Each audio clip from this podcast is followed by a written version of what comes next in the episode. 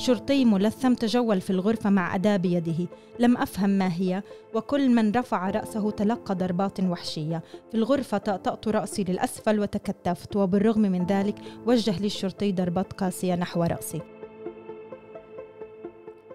عامان على هبة الكرامة. وشاهدان موسى حسونة من اللد ومحمد كيوان من أم الفحم. مئات المعتقلين وأحكام جائرة. ممارسات تعسفية وشرسة جدا تجاهنا كفلسطينيين في الداخل مناطق 48 كانت فترة صعبة كتير طارق. صعوبتها ب... ومرارتها ب... بأملها. صحيح. بدنا ننظر للحدث بهالطريقة. كل حدث يعني بكون في ناس بتدفع فيه أثمان إيه، ناس أكثر من ناس لكن إيه، إذا بتنظر على مستوى الجماعة أحيانا هيك في شيء يعزي يعني. الناس اللي دفعت ثمن يمكن كمان تركت لحالها مرات يمكن في ناس أخذت حقها بالدعم أكثر من ناس آخرين. لكن بالمجمل العام إذا هيك أنا بدي أطلع على الحدث لورا هو حدث ما انتهاش كيف إحنا بنتطرق له بالحلقة. لكن بنشوف إنه هو هذا قمة الأمل خلينا نقول لجيل الشباب لل للطموح بالتحرر من كل من أي قيد. مم. فهبة الكرامة كانت واحدة من هاي المعاني تبعت الأمل نعم. اللي دائما لازم نفكر فيه. والأمل كان إنه القضية الفلسطينية وإنه إحنا شعب واحد حي عنا. هذا مش إشي اللي كنا مفكرين إنه ممكن يكون إن مش انتهى بس إنه تلاشى نوعا ما. والهبة عن جد هي هبة كرامة وأمل لأنها فعلا زي ما أنت قلت عيشتنا أمل التكافل المجتمعي اللي كان في فترة الهبة. صحيح. يعني بالموازاة من بطش المستوطنين والقوات الإسرائيلية كان جدا كبير صحيح هو كمان مرة الحدث مرات يعني بينفع تحكي عن الحدث بطريقة رومانسية اللي فيه مليان مشاعر و... والإنسان لما بيحتاج أصلا هو بيحتاج بناء على مشاعر مم. مشاعر غضب وكمان مشاعر الغضب جزء من الرومانسيات اللي بينفع تستحضرها لما تحكي عن الغضب في حينه. اليوم شوي شوي الوضع اروى بعرفش إذا ال- الأحداث مستمرة لكن باساليب مختلفة. مختلفة. إيه، وبمناسبة إنه صار مارق سنتين على هذا الحدث إيه، راح نخصص هاي الحلقة اللي نحكي فيها عنه بأكثر تفاصيل. من عدة من عدة جوانب. جوانب صحيح. إيه، من سواء من جرد وسرد للأحداث وإحصائها وتلخيصها واستنتاجاتنا منها ثم إلى إحياء الذكرى الثانية. كمان على مثلا الإنتاجات واحدة من الإنتاجات اللي فيلم مثلا صحيح. اللي بتوثق الهبة واللي فيلم عم بدور حول العالم بعدة إيه، محافل العالم نعم. بيحكي عن قصة هبة الكرامة. بالمحور الأول معنا المحامية نريمان شحادة زعبي من مركز عدالة عن تقرير اللي أصدرته عدالة بعد عامين على الهبة. صحيح. وبالمحور الثاني راح يكون معنا راح يكون معنا ربيع عيد مهم. أنتج وأخرج فيلم قصير وثائقي. قصير وثائقي اللي بيحكي فيه عن أحداث هبة أيار اللي فيها ب- بسرد قصة شخصية. والفيلم فيلم بتدور أحداثه بحيفا ب- بحيث في وقت- خصوصا. بصفة ربيع إنه كان متواجد في حيفا. وعم بيحكي قصته الشخصية بال- بالحدث. إيه، فكمان هذا شيء اللي عم بلف حول العالم يعني اليوم هو موجود بنيويورك كمان تواجد في بريطانيا كمان تواجد في إيطاليا فبدنا نسمع عنه أكثر عن تجربته وبدنا نسمع عن, عن الفيلم. تفاعل عن- برا مع عن الفيلم. دور الإنتاج المعرفي والثقافي والسينمائي لتوثيق هيك أحداث. نعم وهيك تحية لشعبنا الفلسطيني في كل مكان. مهم جدا نضل نتذكر شو مرق علينا ولليوم. إيه، ما زال بمرق علينا. يلا. نقدر نبدأ؟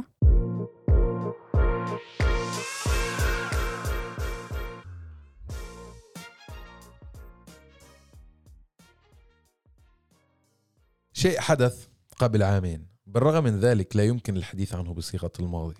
هو حدث متدحرج ومتواصل منذ أيار 2021 هو الحدث الذي تعارف عليه الناس بأنه هبة أنه هبة انتصرت لكرامة الإنسان ولكن القمع الذي رافق المظاهرات الذي أدى لاستشهاد موسى حسونة ومحمد كيوان وإصابة مئات شبان ومنهم أصيبوا بحالات خطيرة واعتقل كذلك المئات ومنهم حكموا بسنوات وأحكام عالية ومنهم ما زالوا يحاكموا حتى يومنا هذا. فبالضرورة لا يمكن الحديث عنه بصيغة الماضي خصوصا وأن إسرائيل حتى اليوم تستخلص العبر من الحدث وتستعد لقمع حركة الاحتجاج القادمة بأساليب أكثر عنفا مما شهدنا في هبة الكرامة. بمرور عامين على هذا الحدث أصدر مركز عدالة الحقوقي تقريرا مفصلا حول هبة الكرامة بعنوان عامان على هبة الكرامة. استعرض فيه الوقائع والمعطيات والأرقام بحيث وثق شهادات عشرات الشبان والمعتقلين حول ما حدث خلال هبة الكرامة وعن كم بالانتهاكات والاعتداءات الوحشية التي تعرضوا لها من قبل أفراد الشرطة الإسرائيلية والمستوطنين. للحديث بالتفصيل أكثر عن هذا التقرير وعن هذا الحدث راح تكون معنا المحامية ناريمان شحادي زعبة من مركز عدالة. مرحبا ناريمان. مرحبا يا مرحبا. آية. مرحبا نريمان يعطيك ألف عافية. طيب. يعطيك العافية طارق. الله يعافيك. ناريمان قلتوا بمقدمة التقرير بعد ما سردتوا أحداث الهبة وتفاصيلها كيف بلشت وكيف تطورت إنه توفرت معلومات جديدة اللي خلتكم تنظروا إلى الحدث بشكل شمولي أكثر. مهم. إذا اليوم بدنا ننظر إلى الحدث بأثر رجعي بعديه سنتين كيف بنقرأه بشكل شمولي؟ عامة. أم، زي ما قلت بالمقدمة تبعتك طارق يعني إحنا مش آه، شيء حدث. وكان إحنا بنوعا ما يعني آه، كمان على المستوى الخاص تبع مركز عدالة ومرافقته للملفات اللي نتجت عن فترة الهبة وكمان كمستوى يعني آه، المجتمع الفلسطيني آه، في الداخل بالأخص إحنا بعدنا عم نعيش مع تبعات هذا الحدث. المرافقة القانونية تبعتنا لملفات اللي نتجت عن الهبة كانت على عدة مستويات كمان على مستويات الشكاوي اللي قدمناها على الاعتداءات اللي كانت على الشبان كمان كل طلبات حرية المعلومات بما يخص المعتقلين. كمان المتابعة بالملفات اللي كان آه، مفروض إنها تتحول لملفات بكل ما يخص الشكاوي على عنف المستوطنين والحالة الأقصى اللي هي مقتل آه، آه، موسى حسوني في اللد. فهاي كلها أمور اللي إحنا رافقناها في السنتين الأخيرات وتجمعت عنا معلومات. يعني آه، آه، على سبيل المثال كنا نقدم شكاوي لوحدة التحقيق مع أفراد الشرطة مع حش.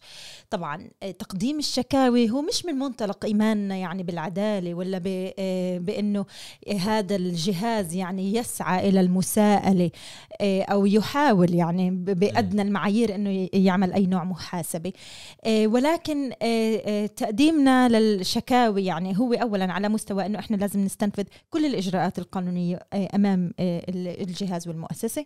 وكمان من الناحيه الثانية هاي فرصة لنا إنه نحصل على آه، معلومات حول الحدث. يعني لما إحنا رحنا تقدمنا بشكاوي بما يخص مثلا ثلاث قاصرين من يافا اللي أصابوهن في رصاص مطاطي وكانوا يعني الفتيان عم نحكي من عمر 12 ل 17 سنة أيام كانوا في الشرطة مع إصابات اللي بعدها لليوم بترافقهن. طبعا الملفات ضد أفراد الشرطة تسكرت. ولكن إحنا نجحنا من خلال هذا الملف إنه نحصل على التقارير الداخلية لأفراد الشرطة. ونشوف الكم الهائل من آه، الرصاص اللي تم إطلاقه في هذيك الليلة بشكل عشوائي. كان في عنا يعني نظرة على الأوامر اللي كان آه، أفراد الشرطة ينزلوا على الشارع وهن آه، ماخدينها من الضباط المسؤولين عنهن. كمان أخذنا فكرة عن ال- النظرة العدائية للمتظاهرين والترهيب منهن يعني بما معنى أنه آه، كانوا ينزلوا أفراد الشرطة وهن محملين بأوامر أنه آه، في ناس بدهن يعملوا أعمال شغب وراحوا على الكراجات وأخذوا براغي وبعرفش بدهم يعملوا فيها. فيعني هذا ال- ال- المسار اللي إحنا مشينا فيه أمام وحدة التحقيق مع أفراد الشرطة. أي نعم هو في النهاية أدى للنتيجة اللي إحنا كنا عارفينها مسبقا بس وفر لنا آه كمان نظرة إضافية ووضح لنا صورة اللي إحنا عارفينها. إنها هي موجودة هناك بس إسا إحنا معنا إياها في الأرقام ومعنا إياها في المعطيات ومعنا إياها بناء على التقارير الداخلية تاعت أفراد الشرطة. نريمان أنت بتقولي إنه التقرير وضح أشياء جديدة اللي إحنا كنا نعرفها. واحدة منها إنه سي- السياسات القمعية اللي انتهجتها إسرائيل كانت ضمن نظام فصل آه، عنصري. ومن خلال وجود نظامين مختلفين. إحنا كل الوقت بنحكي هاي الأشياء.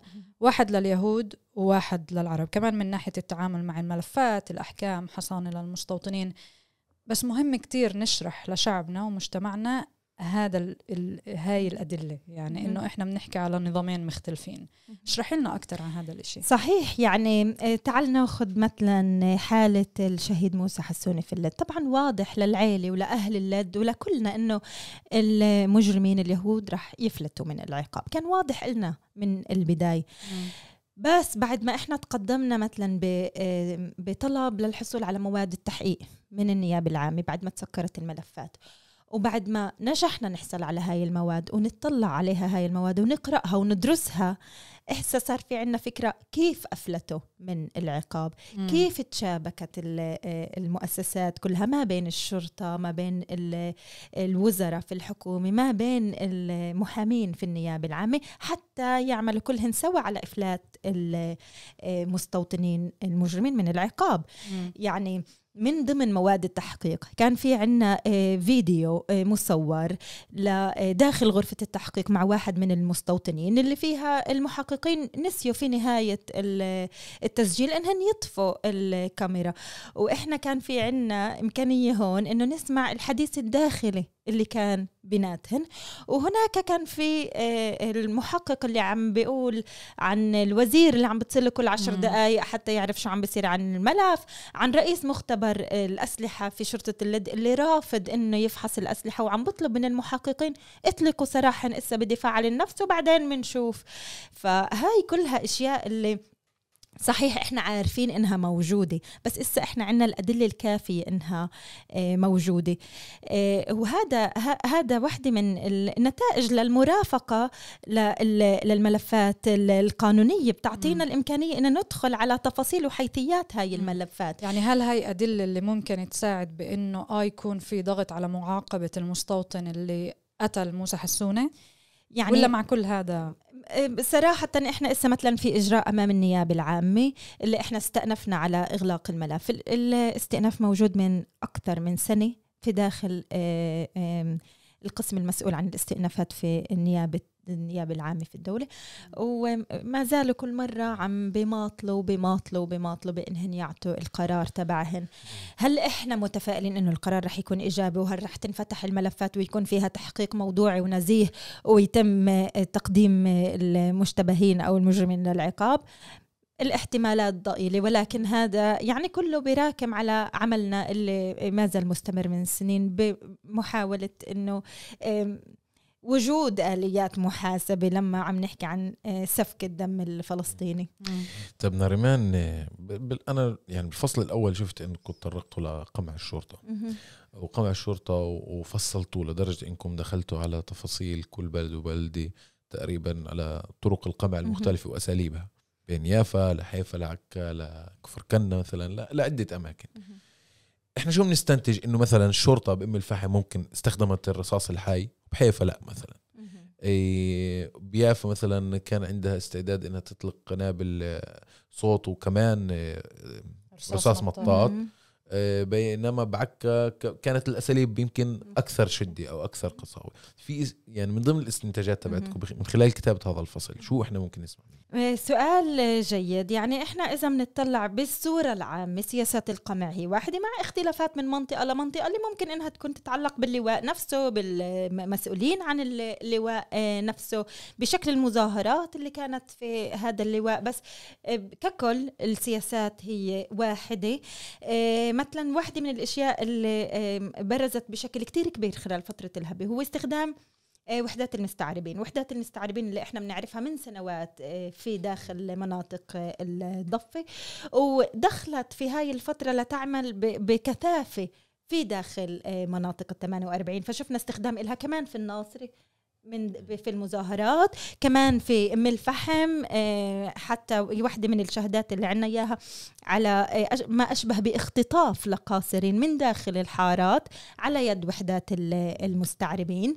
آه، وكمان يعني واحدة من الأشياء اللي بترتبط بوحدات المستعربين إنه فجأة صار في عدم قدرة لتمييز عن الحيز العسكري للحيز المدني لأنه أنت فجأة بتواجه ضباط أو آه، أفراد شرطة اللي هن في الزي المدني في اللباس المدني وأنت ما عندك القدرة تميز الشخص اللي واقف قدامك هل هو آه، آه، رجل شرطة أم مدني. والمستوى الثاني اللي اختفى فيه إمكانية التمييز بين الحيز العسكري والحيز المدني هو المستوطنين. المستوطنين خلال فترة الهبي كان استخدام لإلهن كذراع إضافي لوحدات القمع اللي صار في اللد. هو مثال على ذلك.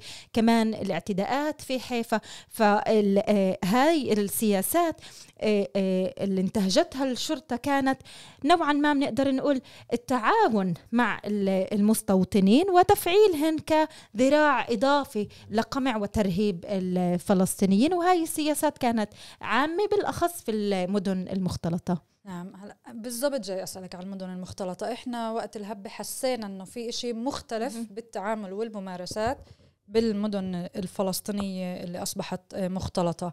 كيف ممكن نفسر هذا الإشي من من التقرير؟ إيش اجى بالضبط لسياسات وممارسات كانت غير طبعا يعني هو بالأساس المستوطنين ممكن بس. الصحيح يعني آه، كثير من التحليلات اللي كانت ما بعد الهبة يعني آه، ركزت بالأخص على المدن المختلطة آه، وحتى في تحليلات اللي سمت الهبة بما يخص أحداث المدن المختلطة. صحيح كان في هنالك تصعيد. يعني والتحليلات هي كثيرة وعديدة بما يخص آه، الأحداث بالمدن المختلطة. قسم منها آه، قسم من الأشخاص يعني آه، ربطوها بالوضع الاقتصادي الاجتماعي للسكان في المدن المختلطة وكثير تحليلات مختلفة. على على الجانب القانوني بقدر أقول إنه هناك الاختلاط والاحتكاك كان أكبر بسبب وجود المستوطنين. بس المختلف كان إنه مثلا إذا بنروح على اللد أو على يافا الهجوم اللي كان كان على آه، آه، السكان الفلسطينيين في داخل البلدات المختلطة. هو مش حتما من آه، السكان اليهود للمدن المختلطة. إنما كان من الناس المستوطنين اللي أجوا ببساط منظمة من مناطق الضفة واعتدوا على الفلسطينيين. يعني قسم من الشهادات اللي حصلنا عليها من اللد. بتحكي على كيف تحول مبنى البلدية لمكان اللي سكنوا فيه ناموا فيه المستوطنين اللي اجوا من الضفة الغربية آه، حتى آه، آه، يعتدوا على الفلسطينيين وكيف كانوا ماشيين في سلاحا في الوقت اللي كان في إعلان حالة طوارئ ومنع تجول للسكان الفلسطينيين بينما المستوطنين اللي جابوهن من من برات اللد كانوا يتجولوا بحرية مع أسلحتهن آه، بوجه كل منه عربي. فكان في تصعيد بالمشهد بما يخص البلدات المختلطة بس التصعيد هو كان بالمقابل في كل بلدة عربية.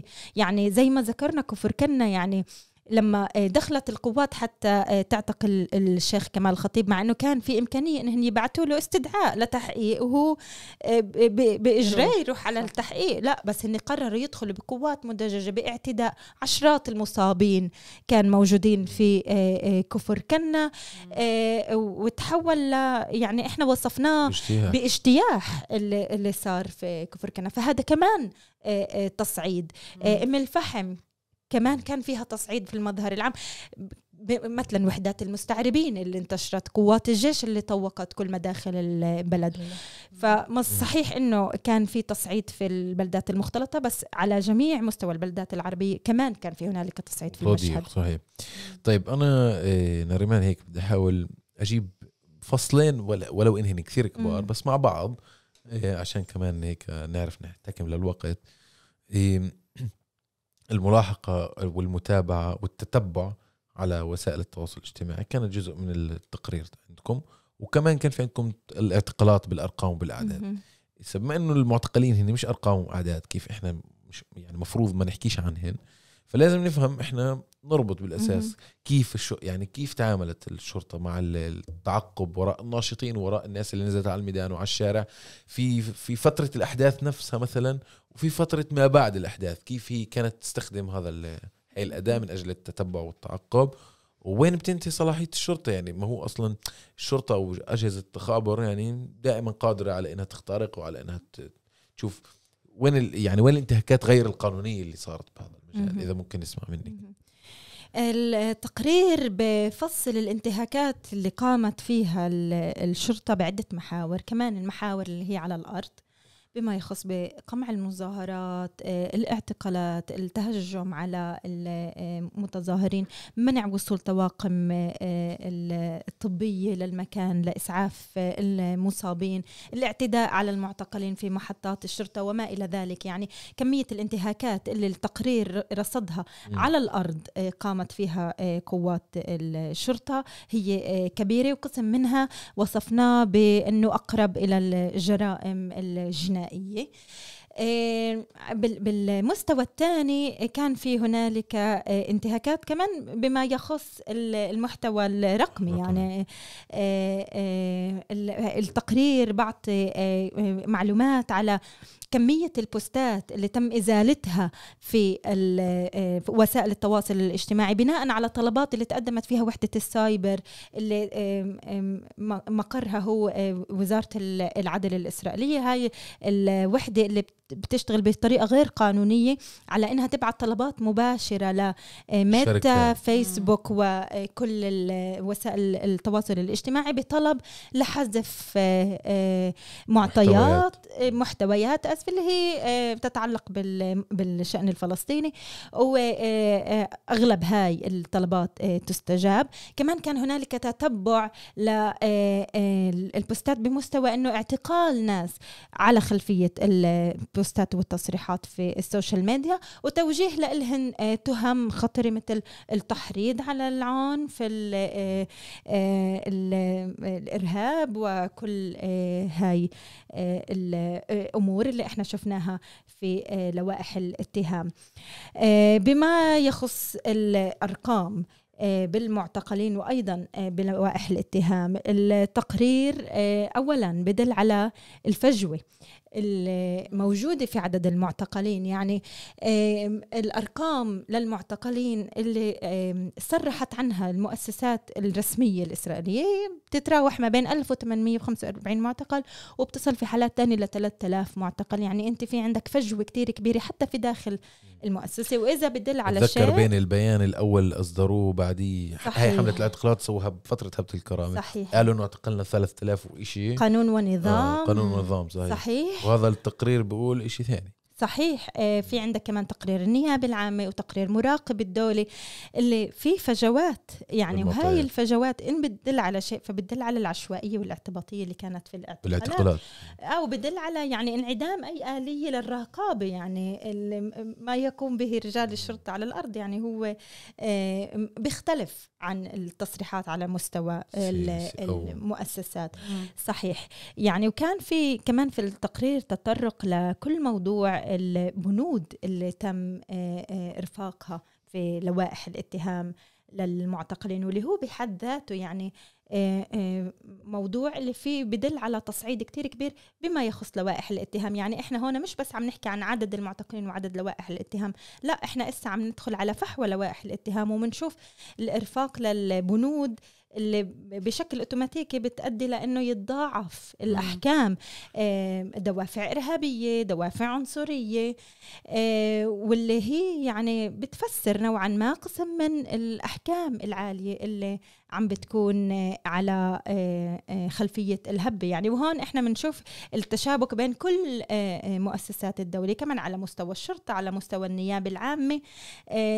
لقمع وردع وترهيب الفلسطينيين على خلفية المشاركة في احتجاج. في الاحتجاج والهبة. إيه بدي أسأل نريمان أول شيء يعطيكم ألف عافية. هالتقرير جدا مهم. كمان إحنا هيك كمجتمع وشعب اللي مرق صدمة بهديك الفترة بهبة الكرامة كان هيك عنف شرس جدا اللي وجه ضدنا.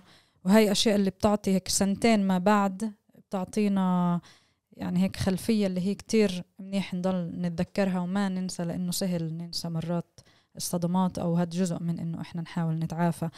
بس مهم كتير نحكي كمان على الاستنتاجات. إنتو كمركز قانوني اليوم بعد مع كل هاي المعطيات شو عم تستنتجوا وشو العبر اللي إحنا بنقدر نطلع معها وكيف نستعد للمرحلة اللي جاي علينا اللي ممكن تكون أصعب؟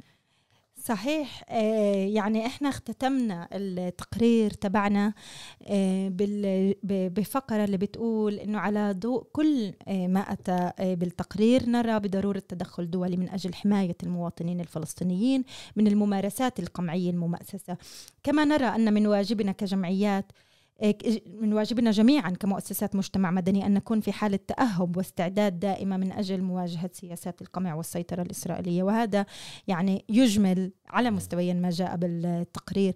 فالتقرير يعني عرج على كل الانتهاكات اللي إحنا آه، رصدناها. استوقفنا عند انعدام آليات المحاسبة ويعني إنعدام إمكانيات العدالة والحماية للفلسطينيين في الداخل على ضوء ما رايناه في فترة الهبة. و- وهون يعني لما أجينا لمحل التوصيات على مستويين واحد نرى بضرورة التدخل ال- الدولي واثنين آه، كمؤسسات مجتمع مدني لازم يكون في عنا تفكير كيف بدنا نواجه آه،. أي حدث مشابه في آه، المستقبل. مستقبل. وهذا السؤال المهم. يعني كيف إحنا كمؤسسات بدنا يعني بدنا ندور ندور على الإجابة. هو ولا واحد عارف يجاوب على هذا السؤال. يعني هو هو سؤال. هو سؤال مركب جدا حسب رأيي يعني. آه وأنا بفكر إنه كل واحد من مكانه لازم يكون عنده استنتاجاته وين وين دوره كيف بيقدر يساهم يعني. صحيح. على المستوى آه القانوني آه يمكن لازم آه إعادة النظر في آليات آه العمل الموجودة. يعني مع الإدراك والمعرفة إنه إحنا مضطرين إنه آه، نكمل في الإجراءات اللي إحنا آه، نقوم فيها لأنه آه، يعني القانون بيحتم علينا استنفاذ جميع الإجراءات آه، القانونية قبل. التوجه لأي آه، آه، تدويل أو لأي توجه دولي. آه، لقضايانا أنا بفكر إنه العمل اللي إحنا يعني بنقوم فيه مهم آه، متابعته. ويعني زي ما بدينا نقول إنه صحيح إنه مثلا ما أخذنا آه، نتائج من لما تقدمنا في شكاوي. ولكن أتاح لنا إمكانية إنه نرصد الصورة الأوضح أو نحصل على تفاصيل آه، صحيح. آه، اوفى وبيبقى هذا السؤال الأكبر بما يخص جميع مؤسسات صحيح. المجتمع المدني. آه، وليس فقط عدالة كمركز حقوقي. طبعا. أنا بس بدي أضيف شغلة طارق. آه، اسمح لي ممكن يكون عنده كمان ملاحظة أو سؤال. بس لما ذكرتي عدم ال- المساءلة وإحنا بنحكي على آه، الحرس القومي آه، لوزارة الأو- الأمن القومي وبنغفير بتفاخر فيها. طبعا بس هو مش بس إحنا حكينا إنه هي سياسة واحدة بس حتى مش بس ما كانش عدم مساءلة. وكان تبني. النهج اللي كان في الهبة ورسميا تقلبيه لإشي يعني تحت ممأسس. القانون. بالضبط. مية بالمية يعني هاي وحدة من يعني زي كيف إحنا عنا عبرنا واستنتاجاتنا من فترة الهبة. كمان للمؤسسة في عبرها واستنتاجاتها وللأسف الاستنتاجات هي رايحة في اتجاه التطرف يعني. آه، ما شهدناه من عنف المستوطنين. رح يتحول لوحدة من الأذرع تبعت آه، وزارة ال- الأمن القومي يعني. مم. وما قاموا فيه كفعل عشوائي. هسه رح يكون آه، منظم. فعل مؤس مؤسس ومنظم وهذا طبعا بحطنا في محل اللي هو يعني التحدي آه، آه، أصعب لنا لأنه شكل التنظم هسه عم بيصير مختلف. آه، وتحت غطاء قانوني أوسع. آه، وهي هي العبر اللي ال- المؤسسة طلعت آه، معها من آه، فترة الهبة. كيف تحكم ال- ال- الخناق على المجتمع الفلسطيني؟ كيف تردعه وكيف ترهبه ترهبه أكثر حتى تمنع مم. أي آه، أحداث آه، مستقبلية مشابهة. نرمان يعطيك العافية على هذا الشرح الوافي المهم. إيه بس قبل ما ننهي بدي أسمع منك إذا في عندك أو متذكرة إذا متذكرة يعني مش بالضرورة تكوني متذكرة إيه واحد من الشهادات أو القصص اللي يعني إحنا بهاي الفترة أو بهذا الحدث كثير وثقنا قصص وأحداث عن إيه، ناس اللي اعتقلوا بطرق غريبة أو باتهامات غريبة أو بتلفيق اتهامات وكمان بإيذاء وإيلام لأهاليهم ولنفسهم مم. فإذا في عندك حابة إشي تشاركينا فيه بنحب برضو نسمع. يعني هو على على الصعيد الشخصي ما بين أحداث الهب يعني الحالة تبعت المسكوبية في الناصري هي من أكثر الحالات اللي أثرت فيا لأنه يعني آه، أنا شاهدتها كوحدة من المحاميات اللي كانوا موجودين آه، في آه، مدخل محطة الشرطة في آه، ش- يعني عن قرب شاهدت إيش معنى الاعتداء على الشبان إيش معنى قمعهن آثار الضرب اللي كان عليهن آه، نفسيتهم ما بعد الاعتقال. فأنا بفكر يعني إنه على المستوى الشخصي جدا هاي واحدة من الأحداث اللي أثرت فيي جدا. بفترة ال- الهبة آه، وممكن إنه يعني آم، أقتبس واحدة من شهادات لواحد من الشبان اللي كانوا موجودين آه، معتقلين في داخل محطة الشرطة واللي حكى فيها عن تجربته وتجربة. آه، باقي الشبان آه، وبيقول في آه، إفادته اللي أعطانا إياها على باب الغرفة بدأ أفراد الشرطة بشتمي وأحدهم قام بصفعي على وجهي في الغرفة كان هناك عدد كبير من المعتقلين. رأيت مشاهد مرعبة. كأنها غرفة أسرى حرب. أجبر المعتقلون على الجلوس أرضا أرجلهم تحت أجسادهم ورأسهم موجه نحو الأسفل. شرطي ملثم تجول في الغرفة مع أداة بيده. لم أفهم ما هي. وكل من رفع رأسه تلقى ضربات وحشية. في الغرفة طأطأت رأسي للأسفل وتكتفت. وبالرغم من ذلك وجه لي الشرطي ضربات قاسية نحو رأسي. هاي شهادة واحد من الشبان. آه، طبعا هاي الشهادة تحولت لشكوى اللي إحنا تقدمنا فيها وهاي الشكوى تسكرت زي باقي الشكاوي من, من دون ما يتم محاسبة أي شرطي آه، مجرم كان له يد بهذا. الاعتداء الوحشي. طيب نريمان آه، آية شكرا. شكرا يعطيك لكم. العافية على المداخلة المهمة. شكرا نريمان يعطيك ألف عافية. تأمل هيك نحكي كمان مرة بأحداث وبمناسبات آه، اللي فيها ما يكونش ألم لأهالي ومعتقلين ونحكي هيك مناسبات أكثر سعيدة. شكرا لكم. يعطيكم العافية. عافية. شكرا.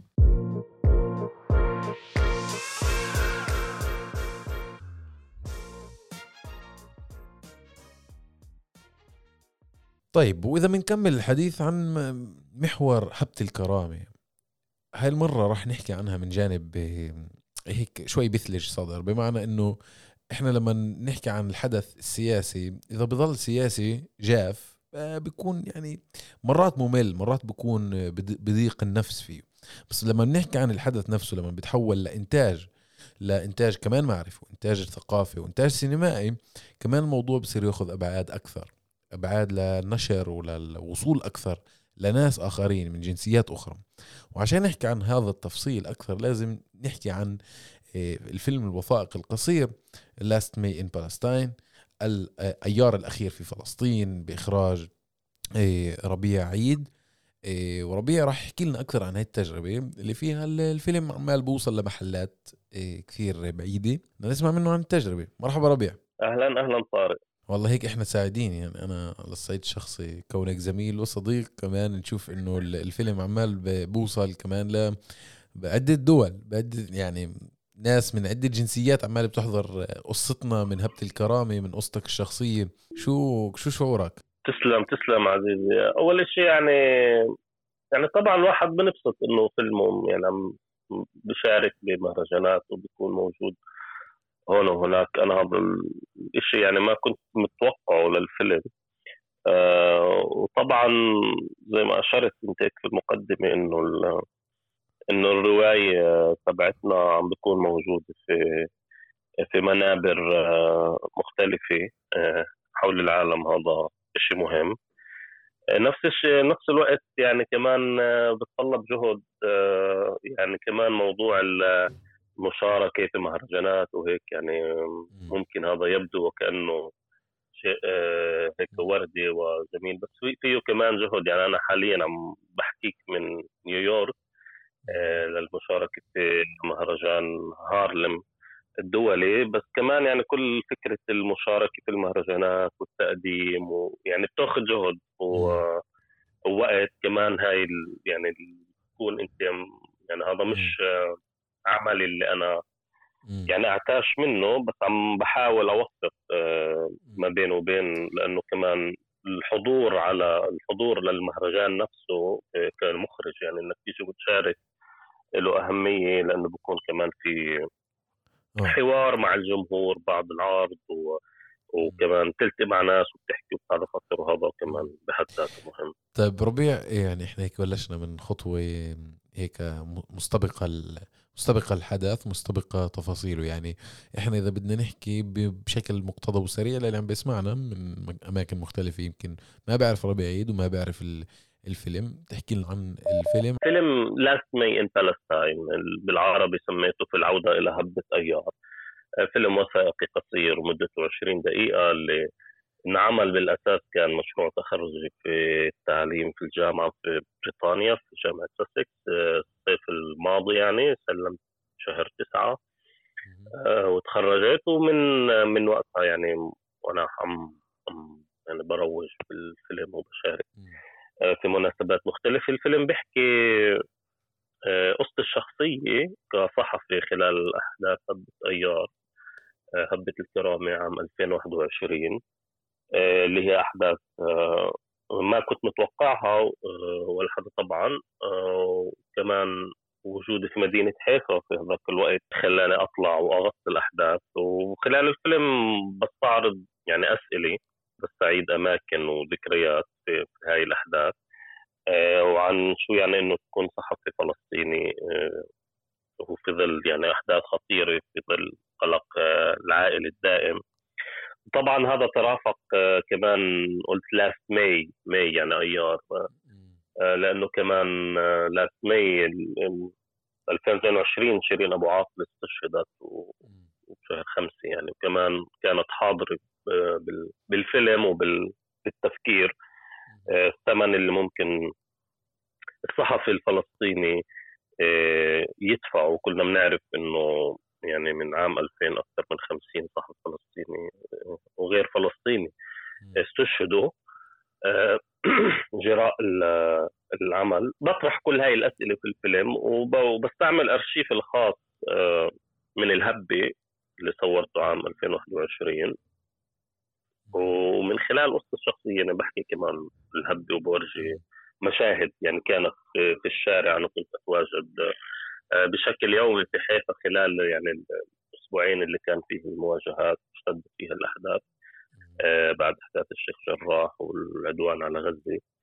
آه، وثقت يعني عدة مشاهد موجودة في الفيلم من اعتقالات الشرطة عنف الشرطة لوين الأمور كانت تصل كمان متظاهرين. آه، فهاي أمور كمان أسئلة يعني كانت موجودة لما طلعت كمان أتعلم برا الهبدة ضلت موجودة وكيف انك تفك كمان تكون بعيد عن عن البلد وفلسطين دائما في البال ف ربيع طيب إذا بنحكي على الوضع الحالي اليوم الفيلم هو يعني بلف وين يعني وين راح وين وشو الطموح تبعك بالفيلم؟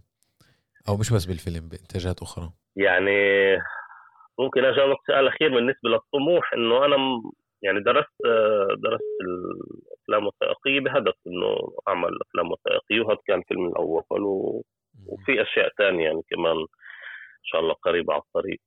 آه، فهذا هو الطموح إنه أستمر بإنتاج آه، أفلام يعني صناعة أفلام وثائقية تحكي قصصنا عن فلسطين وفي كثير في كثير قصص آه، غير مروية. آه، ومهم ينعمل عنها أفلام وثائقية لأنه بشوف آه، السينما والوثائقيات كمان آه، عامل مهم في صناعة الرواية والحفاظ عليها. خصوصا إنه إحنا ما كمان نشتغل أنا هيك على الأقل بشوف يعني في ضمن ظروف يعني طبيعية والله زي إنه إحنا في السويد ولا مش عارف وين وعندنا طرف معين وحابب أعمل فيلم. لا بشوف إنه في كمان آه، يعني زي ما تقول آه، طبقة أخرى مهمة اللي هي تتعلق إنه بدورنا كفلسطينيين إنه بعدنا بنعيش آه، حالة استعمارية مستمرة النكبة ما خلصت. فهي كلها قضايا وإفرازات يعني بتحتم علينا ناخذ دور بالوضع. أنا زي ما قلت لك كصحفي وكفلسطيني بشوف يعني في لي دور في هذا الموضوع. بالنسبة للمحلات اللي شارك شارك الفيلم في لحد هسه ب 12 مهرجان وفي كمان خمس مهرجانات قادمات آه، راح يشارك فيهن. بلش أول شيء بفلسطين بأيام فلسطين السينمائية وبعدين راح على الأردن مهرجان كرامة حقوق الإنسان آه، وشارك كمان في مهرجان الأرض في سردينيا وهناك حصل على جائزة والحلو إنه كمان يعني شارك هيك بمهرجانات. آه، طبعا أنا ما بقدر أروح على كل المهرجانات. مهرجانات هيك في دول يعني أنا أول مرة كمان يعني اللي ما كنت بتخيل إنه أوصلها. مثلا كان في مهرجان في بنغلاديش ضمن مهرجان لأفلام التحرر أفلام وثائقيات التحرر. في اليابان في كمان مهرجانات هيك صغيرة بتكون اللي أنا بشوفها مهمة اللي هي بتتواصل مع جمهور محلي. كان في إشي في كندا في في بريطانيا في مدينة اسمها هيستينغ وحاليا في الولايات المتحدة يعني في ثلاث مهرجانات كان قبل أسبوعين في مهرجان Chicago Palestine Film Festival وحاليا Harlem International Film Festival هون في حي هارلم وراح يكون في بداية الشهر القادم في هيوستن كمان. آه. جميل جدا يعني. وفي بعد يعني هيلف منيح آه بالعالم الفيلم.